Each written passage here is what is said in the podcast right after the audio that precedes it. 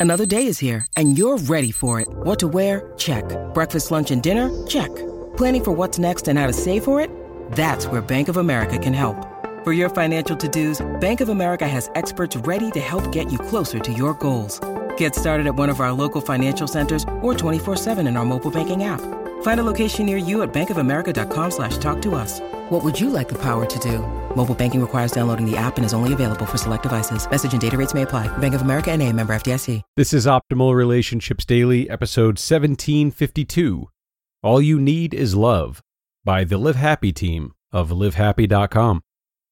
Hello, everybody, and welcome back to ORD, where I read to you each day from some of the best blogs covering how to build better relationships in your life. I'm your host and narrator, Greg Audino, and I think you will find that today's article offers uh, a bit of a different structure than what we're used to. While there is a lot of instructional writing from the author, as is more common, uh, there's also a list of direct quotes and facts provided by some of the leading experts on love and relationship research.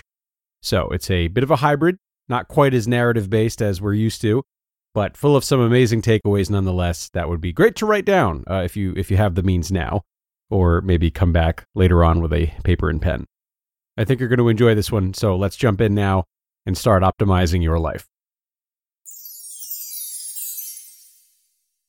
All You Need Is Love by the Live Happy team of livehappy.com. Love is a flower You've got to let it grow, Beatles legend John Lennon said. In truth, it's perhaps the most beautiful flower we could ever plant, no green thumb required. We have to water it with affection, fertilize it with compassion, and shelter it from the storms of everyday life. Here are four ways to strengthen the relationships in your life. Number one, journal with your spouse. Find a journal, anything will do, including a basic spiral notebook, and take a few minutes to write to each other. Remind your spouse why you love him or her, whether it's generosity toward those in need or unfailing ability to make you smile. Ask your spouse out on a date. Most of all, keep your writing positive and focused on each other.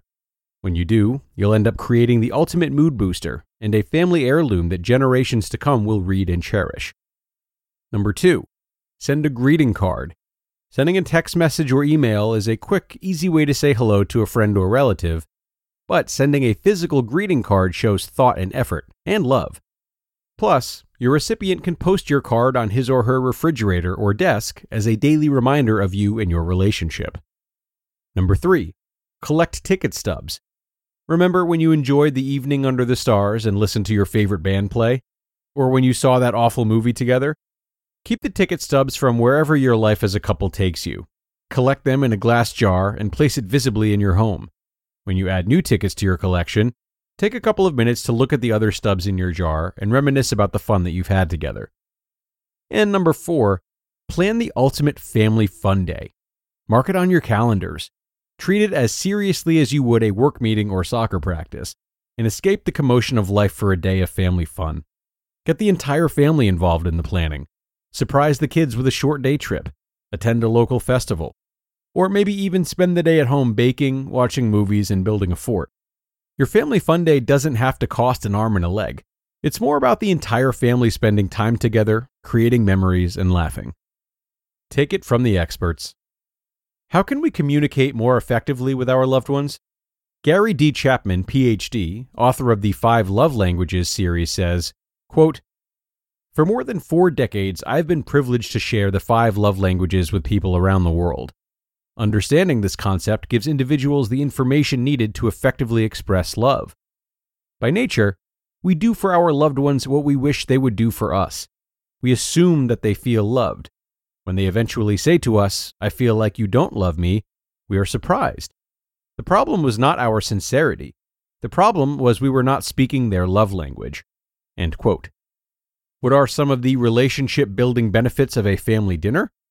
Anne Fishel, PhD, author of Home for Dinner Mixing Food, Fun, and Conversation for a Happier Family and Healthier Kids, says, quote, In today's fast paced, technology steeped culture, having family dinner is the most doable way to hang out together. There are few other settings where the family gathers. Family dinner provides a way to connect, a time to unwind, to check in, to laugh together, to tell stories. These benefits don't depend on you making a gourmet meal, using organic ingredients, or cooking from scratch. Food brings the family to the table. But it's the conversation and the connection that keeps the family at the table and provides the emotional benefits. End quote. What is the single most important thing we can do to improve our relationships with our children? Christine Carter, PhD, author of The Sweet Spot How to Find Your Groove at Home and Work, says, quote, Our relationships with our children improve the most when we work on our relationships with ourselves. When we find ways to be happy and calm and present, we are warmer and more responsive to our children, better listeners, and more consistent disciplinarians. How do we use play to make our relationships stronger? Dr. Stuart Brown, author of Play How It Shapes the Brain, Opens the Imagination, and Invigorates the Soul, says, quote, If you get into a win lose situation, I have to win and the other person has to lose, you are in an irresolvable situation. If, on the other hand, you can play with the other's ideas without reacting to them and they can play with yours, you usually can arrive at a solution or compromise, a creative way of unifying these two differences. And how can we create long lasting, happy relationships? Daniel Tomasulo, PhD, MFA, MAPP, author of Confessions of a Former Child, a Therapist's Memoir, says, quote, Relationships thrive when there is an investment in an emotional piggy bank. Without a balance of positive feelings for each other, there is little to draw on during difficult times. The best way of allowing these positive feelings for each other to grow is not to deplete them, if you can have fewer negative emotions and reactions with each other in the first place, it can help preserve your positive resources. End quote. Just the facts. Be an active, constructive responder. Fact.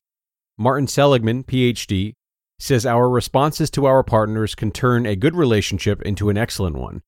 Use positive emotions when engaging with your partner by genuinely smiling, touching, and laughing. Be social. Fact. Research suggests that your future spouse is less than three degrees from you in your social network. So go out and be social. You have a 68% chance of meeting your soulmate through someone you know. Happy and healthy. Fact. According to psychologist Ed Diener, PhD, close relationships influence our happiness and health.